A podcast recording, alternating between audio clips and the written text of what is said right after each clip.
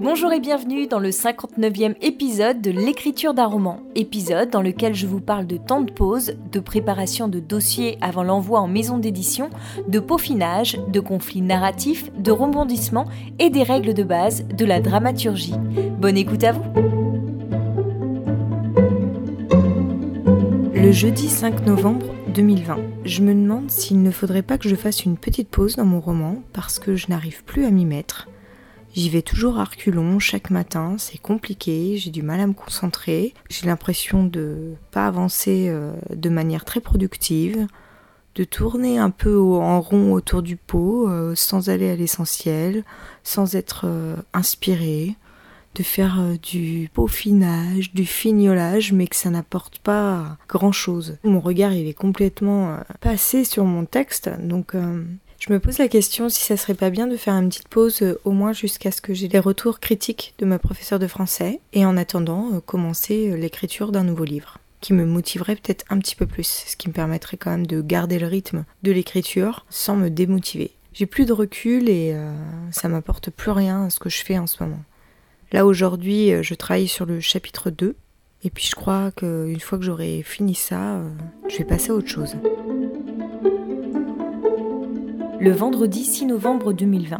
Contrairement à hier où j'étais prête à faire une pause dans l'écriture de mon roman, je m'y suis remise de plus belle aujourd'hui en préparant notamment euh, le dossier à envoyer aux éditions Michel Lafon. Donc je suis en train de préparer euh, ça, sachant que j'essaye euh, de ne pas dépasser une page pour le synopsis. Alors avec le titre qui est inclus sur la page, il fait un peu plus d'une page, mais ça revient à peu près au même en interligne 1,5. J'ai préparé euh, également euh, le premier chapitre, donc j'ai choisi euh, d'envoyer le chapitre numéro 4, qui est la scène à la cascade, qui est pour moi l'une des scènes emblématiques de mon début de roman. J'arrête pas de le relire en essayant d'y déceler toutes les fautes que je pourrais encore trouver, les tournures de phrases maladroites.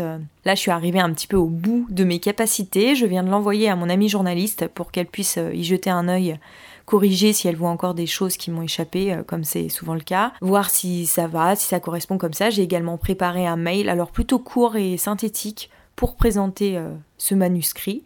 Je suis pas rentrée trop dans les détails, j'ai juste expliqué que ce livre était né euh, suite à un voyage en Inde au cours duquel j'avais eu un lien très fort avec un Indien, ce qui m'avait permis de découvrir une Inde plus intime et peut-être plus nuancée que la plupart des voyageurs lorsqu'ils vont dans ce pays. C'est ce qui fait l'originalité de mon livre. Hein. J'essaye un petit peu de le vendre sous cet angle. Donc voilà, j'ai préparé ces trois documents. Peut-être qu'il faudrait que je prépare aussi une petite note biographique. Ouais, je sais pas, ils s'en fichent quoi. Je le ferai ça s'ils me demandent de leur envoyer euh, le manuscrit. Qu'est-ce que ça peut leur importer si mon histoire les intéresse pas? Qu'est-ce qu'ils vont se faire chier à lire ma notice biographique quoi?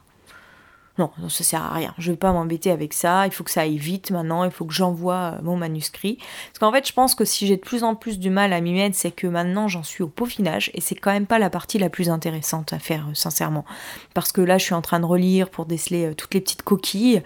Il n'y a plus un gros travail de fond sur le texte. Donc maintenant, c'est plutôt tout ce qui est le peaufinage, le fignolage. Et moi, c'est une partie qui me barbe un peu même si elle est nécessaire. Euh, donc voilà, une fois que j'ai préparé un petit peu mon dossier pour les éditions Michel Lafon, je l'ai envoyé à mon ami journaliste.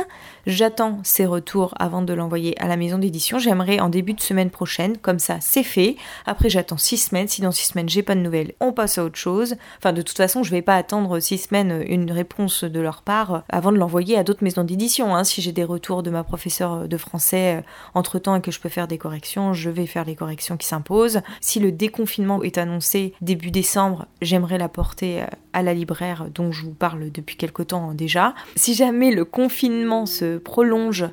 Dans ce cas, je vais peut-être euh, faire l'impasse sur la libraire avant de l'envoyer aux premières maisons d'édition.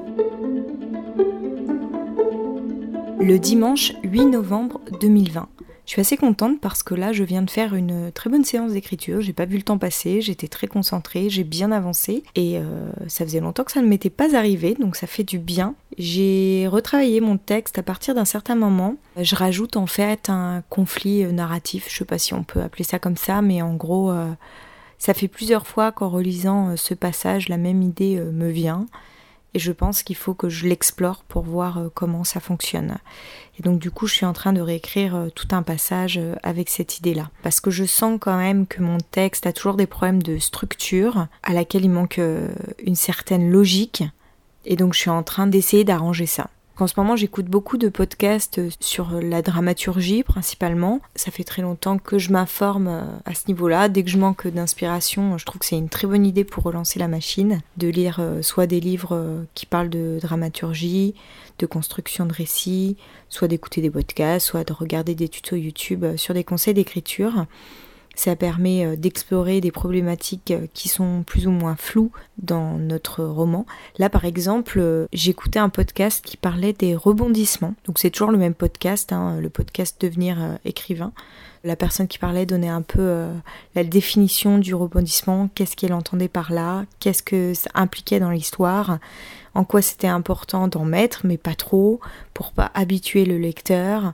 Et du coup, je me suis posé la question euh, quels étaient les rebondissements euh, principaux de mon livre. Et j'avais du mal à les décerner clairement. Et en fait, à force de travailler sur ça, je me suis rendu compte que j'en avais sans doute trois principaux et après des plus petits. Et du coup, ça permet de donner une ligne directrice à mon histoire qui maintenant se passe en trois actes. Et ça, les trois actes, je l'avais lu euh, dans le livre de Yves Lavandier, La dramaturgie, où il parle qu'une bonne fiction doit se dérouler en trois actes.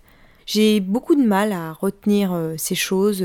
Dès que je les relis, euh, c'est comme si je les redécouvrais à chaque fois. Pourtant, ça fait des années que je m'informe sur la question, mais ça rentre pas où ça rentre par une oreille et ça ressort par l'autre. Et donc à chaque fois que je redécouvre euh, les techniques dramaturgiques, euh, je m'y replonge comme si c'était la première fois. J'ai beau prendre des notes, j'ai beau travailler sur mon texte en fonction, ça rentre pas, hein, j'oublie euh, régulièrement. Mais je pense aussi qu'il faut pas non plus être psychorigide avec ça parce que on peut très vite se retrouver à, faire un texte formaté qui n'aura plus rien d'original si on se contente de suivre au doigt et à l'œil ces techniques-là.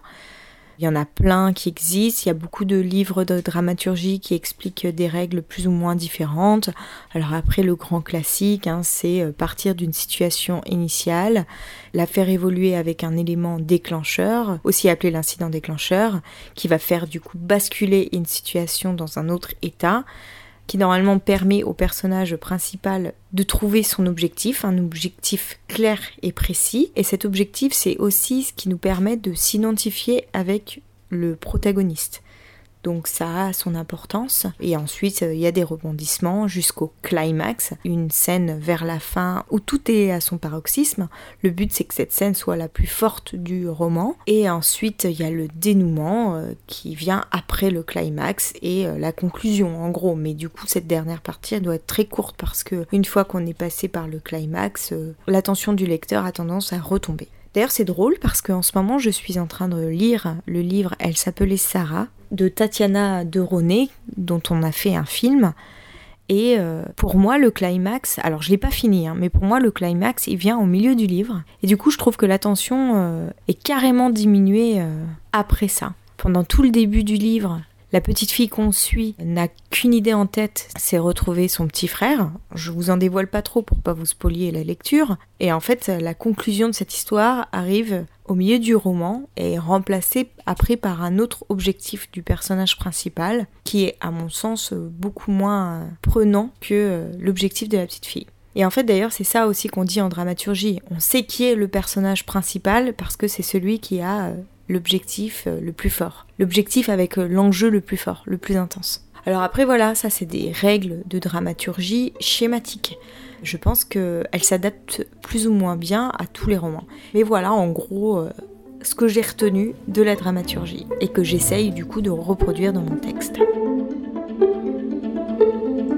On va s'arrêter là aujourd'hui. Toutes les références que j'évoque sont à retrouver en description de l'épisode.